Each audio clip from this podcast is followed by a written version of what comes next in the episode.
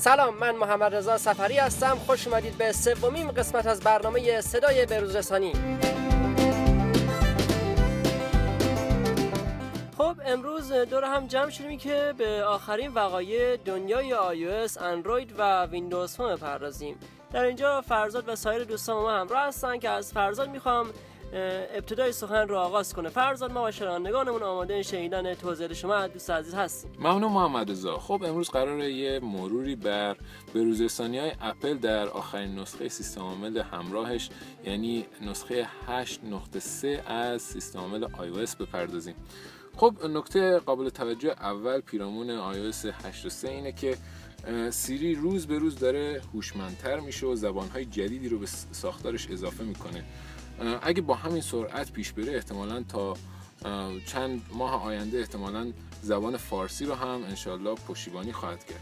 سیری در این نسخه زبانهای هندی، دانمارکی، هلندی، سوئدی، پرتغالی، تایلندی و سوئدی رو به ساختارش اضافه کرده. فرزاد این سیری لهجه هم داره مثلا هندی حرف بزنه واسمون. آره مخصوصا در زبان چینی که خب دارای ساختارهای مختلف و حتی شیوه های نوشتاری مختلف هست اپل همه دستخط های مختلف رو برای چینی و البته ژاپنی اضافه کرده و خب مردم ساکن این کشورها می‌تونن به راحتی دستخط خودشون رو به جای تایپ کردن حروف که خب تعدادشون هم خیلی زیاده وارد دستگاه بکنن و پیام هاشون رو به این شکل برای همدیگه ارسال بکنن. علاوه بر این حل یه سری مشکلاتی در ساختار iOS رو داریم.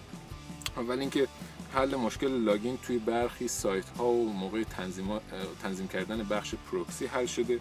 افزایش سرعت کیبورد های سوم شخص رو داریم. خب خیلی developer های مختلفی برای ساختار iOS کیبورد هایی رو طراحی کردن که خب یه سری مشکلاتی رو در چند ماه اخیر داشته این مشکل ها و از جمله کاهش سرعت اونها حل شده و در آخر حل مشکل FaceTime رو در کشورهای اروپایی داریم. خب در چند ماه اخیر احتمالا ساکنان کشورهای اروپایی یه سری اختلالاتی رو در ساختار FaceTime احتمالا مشاهده کردن که خب این مشکل در نسخه 8 و 3 حل شده در اینجا من همکارم خانم شادکام رو دارم که قرار راجع به جزئیات اپلیکیشن Office Lens یه سری اطلاعاتی رو پیرامون حوزه Windows Phone برای ما ارائه بکنن خب خانم شادکام برای ما امروز چی آوردین؟ بله همونطور که گفتین قراره که من توی این بخشی اپلیکیشن خیلی جالب به اسم Office Lens رو معرفی بکنم. کار این اپلیکیشن این هستش که می‌تونه از روی سطوح مثلا فرض کنید یه متنی به زبان انگلیسی اگر تایپ شده باشه می‌تونه از اون عکس بگیره این اپلیکیشن و بعد اون متن رو اون عکس رو تبدیل بکنه به یه فایل متنی و یه سند. این نرم افزار این قابلیت داره که فرض بکنید از روی whiteboard هم می‌تونه نوشته های تایپ شده رو برای شما اسکن بکنه و بازم به فایل متنی تبدیل بکنه. همونطور که متوجه شدین خیلی کاربرد خوبی داره و خیلی جالب و خیلی جا ممکنه به دردمون بخوره. البته فعلا زبان انگلیسی رو support می‌کنه اما خب خیلی احتمال زیادی داره که در روزهای آینده و یا شاید ماههای آینده زبان فارسی رو هم ساپورت بکنه. گفتنیه که این اپلیکیشن از تکنولوژی OCR استفاده می‌کنه که در واقع کار این تکنولوژی اینه که متون و عکس ها رو به یه فایل متنی تبدیل می‌کنه. یعنی با استفاده از اون سیستم تشخیص متن این کار رو انجام میده. قبلا هم نمونه های دیگه ای مثل این اپلیکیشن مشاهده کرده بودیم مثل اپلیکیشن فوتومت که فرض بکنید معادلات تایپ شده روی یک کاغذ رو ازش عکس می‌گرفتیم با استفاده از این اپلیکیشن و این اپلیکیشن همونجا جواب اون معادله رو به ما می‌داد. مثلا دو به اضافه سه عکس می‌گرفت تبدیل به فایل متنی می‌کرد و براتون جواب پنج رو خروجی می‌داد من همیشه دوست داشتم از این اپلیکیشن سر امتحان تقلب کنم ولی خب ولی خب اینقدر بد خط بودم این اپلیکیشن قابلیت خوندن دستخط من نداشت. دقیقاً نکته همین اپلیکیشن هم اینه که فقط از نوشته های تایپ شده استفاده می‌کنه و نه نوشته که خودتون با خط خودتون نوشتید. پیرامون جزئیاتی که خب خانم شادکام ارائه کردن باید عرض بکنم که از زمان در رأس قرار گرفتن آقای ساتیا نادلا به عنوان مدیر عامل شرکت مایکروسافت مایکروسافت اپلیکیشن های زیادی رو برای پلتفرم iOS و اندروید ارائه کرده. همچنین از جمله امکانات اپلیکیشن Office Lens میشه به تشخیص سطوح صیقلی کاغذ. هم اشاره کرد یعنی شما حتی اگه با یه زاویه ای از کاغذ یا whiteboard عکس بگیرین اون خودش زاویه دست شما رو تشخیص میده و در واقع کاغذ رو به صورت عمودی برای شما اسکن می‌کنه.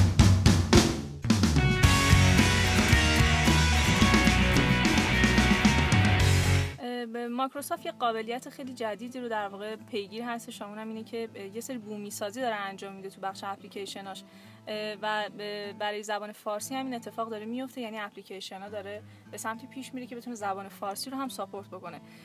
امیدواریم که توی این اپلیکیشن Office Lens هم به زودی اتفاق بیفته. نمونه های قبلی هم که قبلا اتفاق افتاده مثل اپلیکیشن تقویم جلالی هست که از Windows Phone 8 در واقع داره پشتیبانی میشه.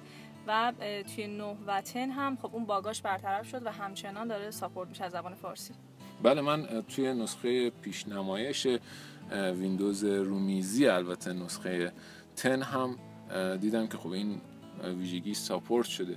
خب بله. در اینجا ما آقای امین زیایی رو هم داریم که می‌خوان جزئیاتی رو پیرامون دنیای اندروید با ما در میون بذارن. امین. بله فرزاد من هم سلام عرض خدمت شما و شنوندگان برنامه خوبتون. در مورد اندروید 51 که خیلی از کاربرا سوال میپرسیدم باید بگم که این نسخه خیلی نسبت به نسخه های قبلی خیلی تفاوت هایی داشته.